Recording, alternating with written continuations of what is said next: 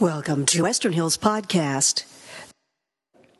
We're in a series where we're wrestling with this reality that a crowd of people that in beginning of a week sang praises to a man named Jesus. They cried, Hosanna, Hosanna, Hosanna. And by the end of the week, the cry was completely different, and they cried, Crucify him, crucify him, crucify him. And we're looking at that journey every step of the way because what we've said is that as we look at what Jesus endured and come to an understanding of what he endured and why he endured, it is so that we may endure what we face.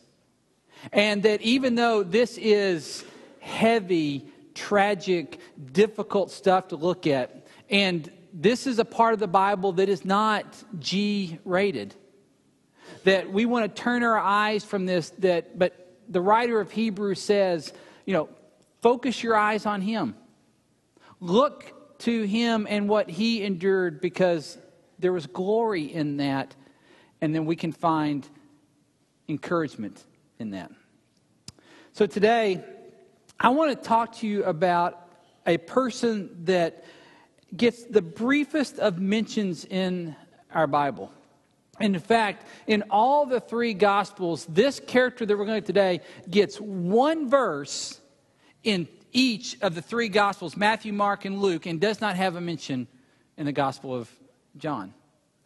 And it's a unique story, but I believe you're going to find out that it connects very powerfully to us in a special way. And so if you come today with a burden, if you come today with the struggle. If you come today and you look around the room and you think everybody else is happy and I'm not, everybody else has got their act together, but my life's falling apart, you're in the right place. Because that's what today's message is for. Now, I'll give you a little secret. Everybody else around you, they don't have their act together. Okay? This church, I know this church, it's a messed up place. Okay? We're all a bunch of messed up people. Any church that would have me as the preacher, you know the bar's got to be pretty low. Okay? So we're going to dive in and we're going to look at this, and I believe that there's a message for us in this, in this character who begins his journey to the cross, not in Jerusalem, but 800 miles away in an area called Cyrene. And what you may not know is Cyrene is northern Africa. And if you want to locate today, it would be a part of Libya.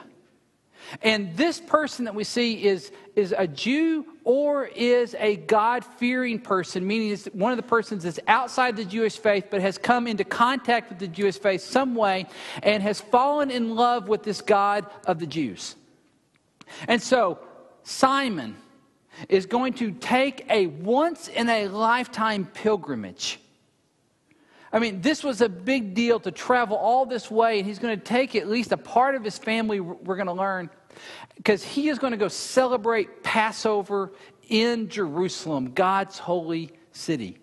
And so, in a day long before there was air, uh, airlines, and, and long before there was modern transportation, he makes this journey some by walking, perhaps by riding some type of livestock for a while, part of it by boat, but this long journey all the way to Jerusalem. And as he approaches Jerusalem, I, you can just begin to imagine if you've ever gone on the long journey and what it feels like when the destination is finally in sight.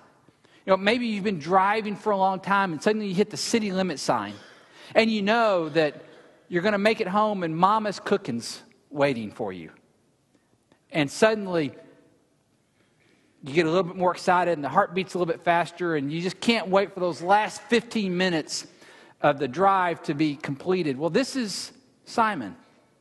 And he's traveled all this way, weeks and months to make it here. And he comes over the hilltop and he sees the city of Jerusalem, the city that God has blessed so much, the city that perhaps he's only heard about up to this point, and then he can see the temple shining in the distance because it was made of this incredible white stone, and it's glistening in the sun, and it's powerful and it's incredible, and his heart quickens. And so he picks up the pace and he's walking up the hill, up the path towards the city, and then a crowd is coming out the other direction.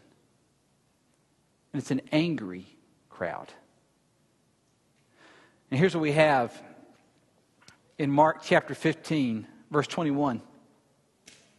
It says, A certain man from Cyrene, Simon, the father of Alexander and Rufus, was passing by on his way in from the country, and they forced him to carry the cross. He, Simon, with all that excitement and energy, and he's got his boys with us, is what Mark lets us know. And perhaps he's talking to them and telling them, here's how the Passover is going to go, and here's what we're going to celebrate. They may even be carrying a lamb that's going to be their Passover offering. And they're in the mode of worship, and yet out of the city is emerging a mob a, a crowd. It's, it's angry. As they encounter this, I, I just can only begin to wonder what Simon was doing, but somehow they tried to get off the path. And in the middle of this, this mob, behind the Roman soldiers, behind the people that are spitting and cursing, in the middle is a man that's unrecognizable at this point because he's just suffered a Roman beating. And they were as proficient at their beating as they are at their crucifixion. And so he is bloodied and drained. And he's wearing that crown of thorns that Brad talked about earlier. And he's bearing a large weight. Most likely, it was the crossbeam of his place of execution. Oftentimes, what Rome would do is they would just leave a upright in place at the site of the execution. And then when it came time for the condemned to take their last long walk they would go to the wood pile and they'd grab a beam and they'd hoist it up and they'd throw it on their shoulders of the condemned. And they would lead them out often choosing the most longest route possible to make an example of them to stretch it out, to allow more of the crowd to jeer and to hiss and to condemn and to mock. So Simon and his boys, they see this. In the middle is a man that just looks like he should not even be able to walk. And at some point along the way, my assumption is that Jesus, the one that's the center of all this ridicule, stumbles and falls. Now, now think about that. This is the one that walked on water. This is the one that when the storm raged with a word, he calmed the storm. This is the one that when confronted with a man that was possessed by a legion of demons, said, Get out. And they begged for mercy from him. This one now stumbles and falls, and perhaps he falls in such a way with that huge weight and beam that there was a fear that if he fell again like that, he wasn't going to make it to the cross. And if you're one of the Roman soldiers, that's a deal breaker. You, you want to see the crucifixion completed all the way in its gory conclusion. And so, some Roman soldier picks Simon out. Now, Simon's never been picked for anything in his life, and suddenly at this moment, he's selected. Perhaps because of the way he was dressed, he was seen as an outsider. Perhaps it was the color of his skin. We don't know. But for whatever reason, a Roman soldier grabs him, and notice the words it says he was forced to carry the cross. So some Roman soldier points at him and orders him to pick that up. So he reaches down, gets the blood that's been on this on him. Now he's unclean. Now he's he can't go perform the very worship that he had come to perform. And suddenly he becomes part of the spectacle. He, he moves from an outsider to standing next to the one that's receiving all the jeering. I mean, I mean think it's, it's the one that, that suddenly receives all of the spit now that's coming towards Jesus and the anger. He's carrying this weight. And they make their way up, and Mark tells us to a place called Golgotha, a place of the skull, a place where crucifixions, executions happened. And at some point, he's able to lay that burden down, and then that which he was carrying, he watches them as they lay Jesus out and begin the process of bolting him to that piece of wood that he carried. That's Simon's story. That's, that's what Mark tells us. And there's every part of me that just wants to look at that when you start putting yourself into Simon's place and he traveled all this way and all he wanted to do was worship his God. And now he gets caught up in this and he's forced to carry this burden, this unfair burden. You just want to cry, that's not right. That's, that's not fair. He doesn't deserve that. And then you take one breath and you realize, but that's the whole crucifixion. Here's Simon with an unfair burden, assisting with one that's completely innocent and carrying the burden of us all when he didn't deserve that. So I want us to take some lessons from Simon, take some encouragement. And if you come today carrying an unfair burden, I hope these words are encouragement to you and whatever your burden looks like. Because here's, here's the first one that, that I think we have to understand. And um, following Jesus does not protect you from having to care, carry an unfair burden. Somewhere in our theology, it seems like we come along this idea that if I follow Jesus, Jesus becomes kind of my lucky rabbit's foot. He becomes my good luck charm. He's my four leaf clover. And following Jesus means that I somehow have protection from carrying burdens that I shouldn't have to carry. And, and, I'm telling you that following Jesus does not protect you from that. Here's Simon. Simon did nothing to deserve what he received. He's on his way to worship God. He's on his way to perform what he thinks is the highest act of worship he can perform in his faith. And in the middle of that, he's given an unfair burden. And I know so many of you because you'll share your stories with me. And every week I'll hear, hear, a story of somebody that's having to carry a burden, and it's of no fault or consequence of yours. And you didn't deserve it. And yet, you have to carry it.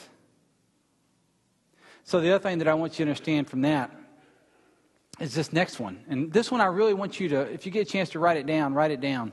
An unfair burden does not indicate the lack of God's presence in your life. An unfair burden does not indicate the lack of God's presence in your life. So you may be sitting here today and think, yeah, I've got this burden. And it may be in a marriage, it may be financial, it may be in your health, it may be in your grief, whatever it is, and but you're carrying a burden, what you need to know is having that burden does not indicate that God has taken a vacation from you. Does not mean that he's left you somehow. It's not an indication that he's trying to punish you somehow.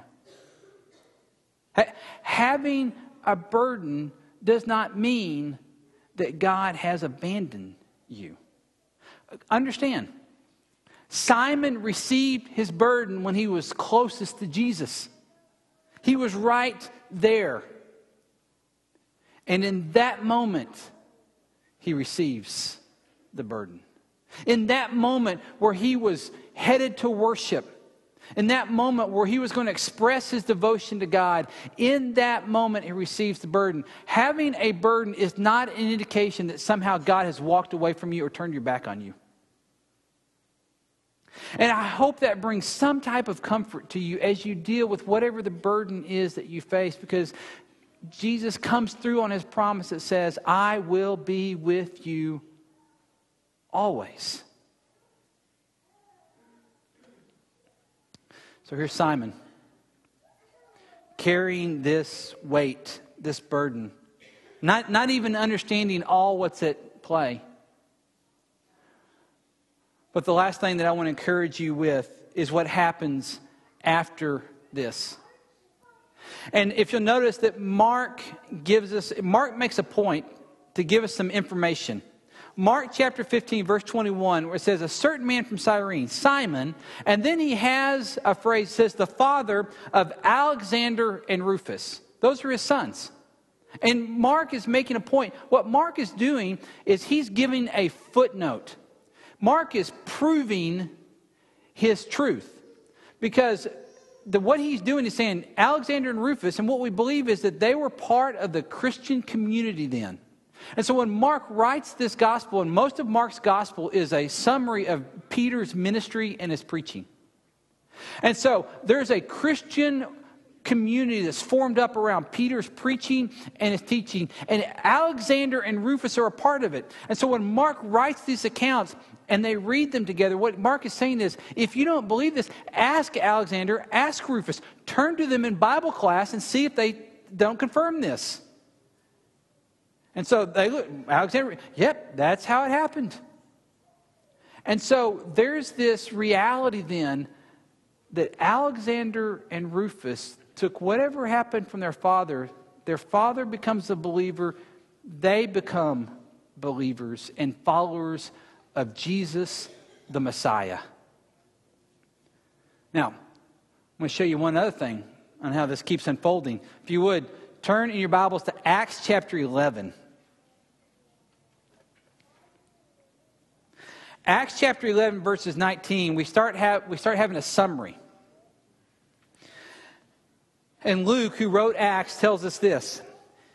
He's saying, Now, those who had been scattered by the persecution, and basically following Jesus' resurrection, all these people that had come into Jerusalem for the Passover, many of them were turning and putting faith into Jesus because they'd seen a dead man walking.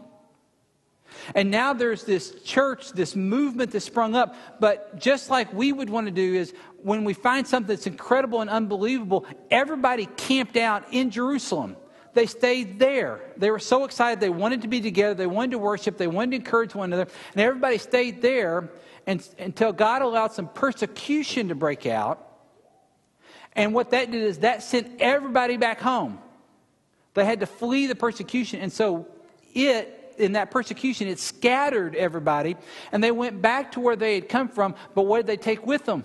They took with them the message that Jesus, the one that had died, now is alive. And so look what Luke accounts for us. Verse 19. Those who had been scattered by the persecution that broke out when Stephen was killed traveled as far as Phoenicia, Cyprus, and Antioch, spreading the word only among the Jews. Some of them, however, men from Cyprus and Cyrene. Now that's familiar, isn't it? from Cyrene went to Antioch and began to speak to Greeks, also telling them the good news about the Lord Jesus. The Lord's hand was with them, and a great number of people believed and turned to the Lord. What I believe Luke is telling us is that everybody came to be believers, the persecution broke out. Simon, Alexander, and Rufus, they returned home. They returned home with this message. They shared this message with others. It took root there. And another Christian community began to grow up to the point where they felt the need to send out some missionaries. And so they send out some missionaries to a place called Antioch. And so in Antioch, it begins to take root. And if you keep reading, verse 22, news of this reached the church in Jerusalem, and they sent Barnabas to Antioch. When he arrived, he saw what the grace of God had done. He was glad and encouraged them all to remain true to the Lord with their hearts. He was a good man, full of the Holy Spirit and faith, and a great number of people were brought to the Lord. So Barnabas gets sent up there. Go find out what's going on in Antioch. And Barnabas arrives, and when he arrives, he goes, I need to get a hold of somebody. And the very person he gets a hold of is the Apostle Paul. Look at this. A Barnabas went to Tarsus to look for Saul, who was going to become known as Paul. And when he found him, he brought him to Antioch. So for a whole year, Barnabas and Saul met with the church and taught great numbers of people. Disciples were called Christians first at Antioch. Simon carries a burden. Simon becomes a believer. Simon passes his faith to his sons, Alexander and Rufus. When the scattering begins, persecution breaks out, they take that message back home to, to Cyrene. Then Luke tells us some people from Cyrene took it to Antioch, and the message takes root there. So much to the point that the church sends Barnabas up there, and Barnabas says, Hey, we need to go get Paul. And that actually calls Paul out of his self um, uh, isolation as he's already had the, the encounter with the Lord and, and he's ready to begin his ministry. So, in there, he begins his ministry among these people that have already begun believing this message. And then from there, and whatever God did through them there, Paul begins to take the message to the ends of the earth. Paul sets his sights on Rome, the capital, the one that wanted to kill Jesus because he was a threat to Rome. And Paul writes the letter that we know as the letter to the Romans to the Christians that are already in Rome. See, Paul's not the first person that brought that message to Rome, but he wants to go there and see that the gospel spreads all throughout Rome and all throughout the Roman Empire. And so he's planning on going there. So he writes a letter. And at the end of the letter, he has a series of salutations say hi to, say hi to, give a shout out to. And in Romans 16 13, he says this Greet Rufus chosen in the Lord, his mother has been a mother to me too. So here's Rufus, already traveled ahead of him to Rome. And all of this goes back to the moment when Simon is forced out of the crowd to carry an unfair burden. So the last thing that I want you to understand is this. Put this up on the screen. You have no idea what God can do through your unfair burden.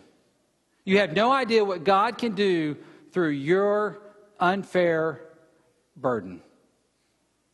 And many of you are carrying an unfair burden. But it does not mean that God has left you, and it does not mean that He's abandoned you, and it does not mean that He's punishing you. But by carrying your burden, and He did not cause your burden, but God can reach into that burden that you didn't ask for, that was forced upon you, and He can do incredible. Maybe a better way to say it's this your unfair burden, the pain, can be the platform for his good news. You had no idea about the domino effect. Simon had no idea that day when he put a cross up on his shoulder that he was going to play a critical link in seeing that the gospel reached Rome at that moment. And it began this cascade of events. In, in, in, my ministry, I've been blessed to see, to see couples that have gone through affairs, and because they did not lose hope, God now reaches in and He uses them to, marry, to, to minister to other marriages and to restore other marriages. A pain that they never would have asked for, but now God's using it in glorious ways. I, I know so many of you here that have gone through grief. And now, because of the grief you experience of a lost loved one, you minister out of that, and your pain becomes this platform for good news, and people are being touched and reached because of it. So many here that have faced difficulty having pregnancies, and you've moved toward adoption, and you're changing. You're changing a legacy and the direction of children's lives. And there is no way to know now all that God's going to do through that is that rolls forward through time. You're carrying an unfair burden. And it's difficult, and there's tears that have been shed, and there's prayers that have been prayed, and you would wish that the burden was not yours, but I'm telling you, God can still step in that. And I know that doesn't take the burden away. And I'm not going to pretend that suddenly that makes it lighter. But with the perspective from what God can do, He can reach in and have this incredible redeeming effect. And even your pain can become a platform from spreading the good news. As I thought about this and how blessed I've been to watch this lived out over and over, I couldn't help but think about one of my good friends, and many of you knew him, Scott Ferguson. His wife, he and Sandy were here, a part of this church. I'm going to show you a picture. This is their beautiful daughter, Alyssa. Alyssa is the same age as my son, Caden, not born very far apart in months. When she was 12, Alyssa was diagnosed with a brain tumor. And what followed was that was a series of very intense treatment and a series of many brain operations. And her case became so difficult that uh, Make a Wish Foundation stepped in because it was clear that Alyssa was probably not going to have many years on this, on this earth. So they come to this sweet girl that's carrying a burden that I witnessed, but I can't even begin to imagine it. They said, What do you want to do? You want to go to Disney World? You want to take a trip somewhere? You want to meet a celebrity? You, you make the wish, we'll make it happen. What Alyssa chose to do. She said, No, I'm going to give my wish away. I want to dig a water well in a small African village that doesn't have access to clean water. The Make a Wish Foundation people blew them away. They said, We'll do that. So they began the process of drilling a well. Alyssa had a, a hard, courageous battle with her cancer. Two years ago, this past January, she, she passed away and stepped into the presence of Jesus. No doubt. But her parents, Scott and Sandy, who also had to carry this unbelievable burden, they wanted to keep that going forward. And so, in her name, they began this foundation called Alyssa World Changers Foundation. And because of this girl that carried this burden, and it wasn't fair, and there's nothing right about it. There's been more than five water wells dug in her honor. And so communities are being changed because of this. I'm telling you, you have no idea what God can do through your burden. Because the middle of it all is the one that laid down his life while we carry our burdens short distances, he picked up all of them to run the full race. And there and only there is our hope. So, what I like to do is I like to pray for you. And if you feel like you've got a burden today, I want this prayer to be for you. I, I want this to be uh, a ministry to you. And so, if you would, if if this connects with you in any way, I want you to just receive this prayer. And so, to do that, if you would, if you can, will you stand uh, with me, please? And let me pray and pray this blessing over you.